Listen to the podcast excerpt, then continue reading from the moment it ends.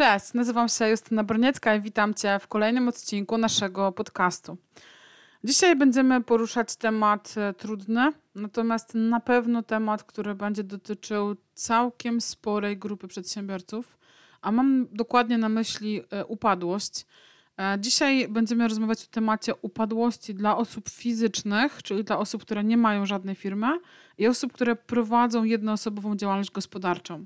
Natomiast jeżeli chodzi o upadłość dla spółek typu spółka ZO czy ZO komandytowa, e, o tym będzie nagrany osobny e, podcast, więc już teraz Was zapraszam. Więc zacznijmy od tego, co to właściwie jest upadłość i mm, kiedy ona następuje. E, upadłość to jest taki moment w życiu osoby fizycznej czy prowadzącej jednoosobową działalność gospodarczą, w którym e, no, traci możliwość opłacania wszystkich swoich zobowiązań. No i mówi się o tym, że ten moment e, takiej trwałej utraty płynności finansowej następuje wtedy, kiedy mamy trzymiesięczne zaległości.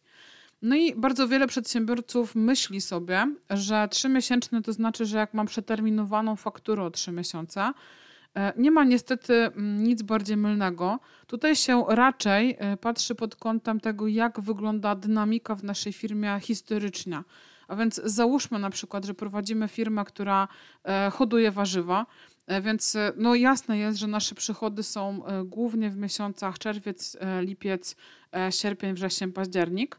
Bardzo często jest tak, że na początku roku, kiedy mamy styczeń, luty, potrzebujemy nasion, sadzonek, nawozów, jakichś tam dodatków do ziemi, jakichś, nie wiem, e, przyszłych instalacji, które będą nawadniać e, te warzywa.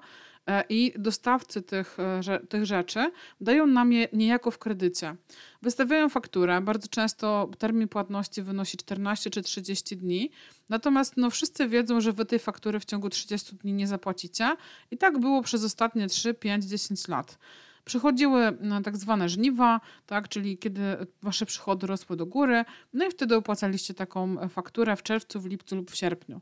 Natomiast okazuje się, że w tym roku albo w jakimkolwiek E, no nie, nie płacicie mimo wszystko tych faktur w trybie, w którym miało to miejsce normalnie. I właśnie wtedy liczy się jakby te trzy miesiące tej zapaści, tak? kiedy normalnie opłacaliście faktury w czerwcu i w lipcu, teraz tego nie zrobiliście, no to sierpień, wrzesień, październik to są te trzy miesiące. Jeżeli nie, ureguluj, nie uregulujecie tych faktur, to, e, to w rozumieniu naszych przepisów rozumie się jako upadłość. Natomiast oczywiście udowodnienie przed sądem tego typu historii trochę trwa. E, trzeba pokazać historycznie, jak to wyglądało, trzeba pokazać argumenty logiczne. Więc ustalenie tej, tych trzech miesięcy e, no zwykle e, jest dosyć problematyczne przed sądem. No, w momencie, kiedy zgłaszacie taką upadłość do sądu, oczywiście trzeba złożyć wniosek, opłacić go, natomiast no, sąd może go rozważyć lub nie, czyli może go odrzucić. Jeżeli uzna, że waszego majątku jest, nie wiem, za mało, jeżeli uzna, że y, wasza sytuacja była rażąco y, niedbała, tak, to, y, to ma prawo w jakichś skrajnych wypadkach odrzucić wasz wniosek o upadłość. Ale załóżmy, że przyjął ten wniosek i chce go rozpatrzeć, to w świadomości wielu ludzi funkcjonuje takie przekonanie, że to oznacza, że moje długi, długi znikną. E, no to tak nie działa. Tak? To działa tak, że jakby proces upadłości ma doprowadzić do tego, że osoba upadła, tak to się nazywa w prawie, jest oddłużona, czyli jakby nadal ma czystą kartę, ale jednocześnie nasi wierzyciele są e, spłaceni. Więc najczęściej dochodzi do tak zwanego planu spłaty, który mm, może być zawarte w takiej klasycznej sytuacji na maksymalnie 5 lat. Są sytuacje oczywiście, w których to może trwać dłużej i krócej e, z różnych powodów.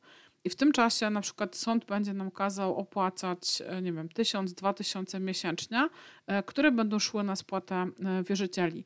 Ta kwota oczywiście zależna jest od naszego dochodu, od naszego stanu zdrowia, czyli naszej możliwości podejmowania pracy zarobkowej, naszego wykształcenia itd. Tak Wiadomo, że osoba, która od zawsze pracowała, nie wiem, w sklepie, e, nagle mm, nie zacznie być e, dyrektorem jakiejś firmy, tak? Więc e, też trzeba liczyć jej klasyczne zarobki. Więc jeżeli chodzi o to, kiedy będą umarzane długi, bo to w dużej większości przypadków jest ten plan spłaty, czyli po pięciu latach macie czystą kartę. Natomiast są sytuacje szczególne, kiedy mm, sąd decyduje się na umorzenie wszystkich długów od razu.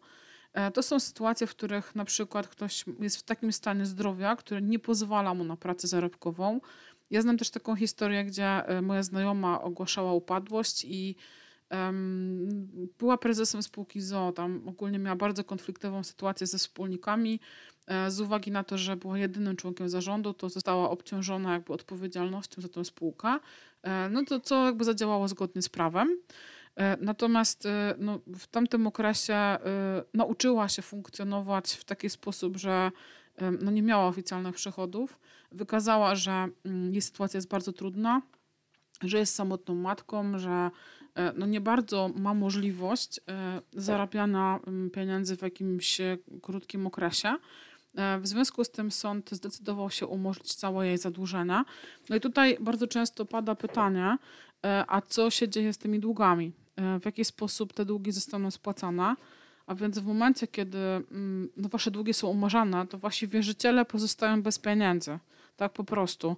E, więc jeżeli ktoś zgłosi upadłość, sąd uzna umorzenie tych długów, no to wasz wierzyciel e, po prostu nie ma przychodu.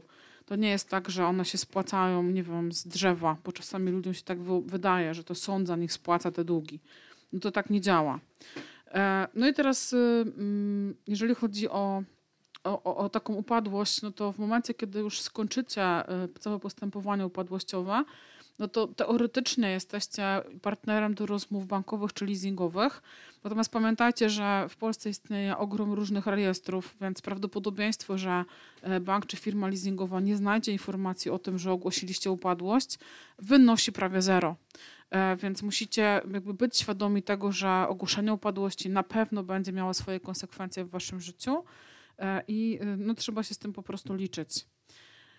W tym miejscu e, chcę zaprosić Was e, po więcej informacji na naszą nową podstronę na naszej stronie Zustonia Mus. E, nazywa się Firma w kryzysie. Znajdziecie tam informacje o upadłościach, restrukturyzacjach, zarządzaniu budżetem w czasach kryzysu, rozmowach z pracownikami, czyli wszystko, co może Wam się przydać do tego, żeby mimo wszystko wiedza na temat upadłości nie była Wam bez, bezwzględnie potrzebna.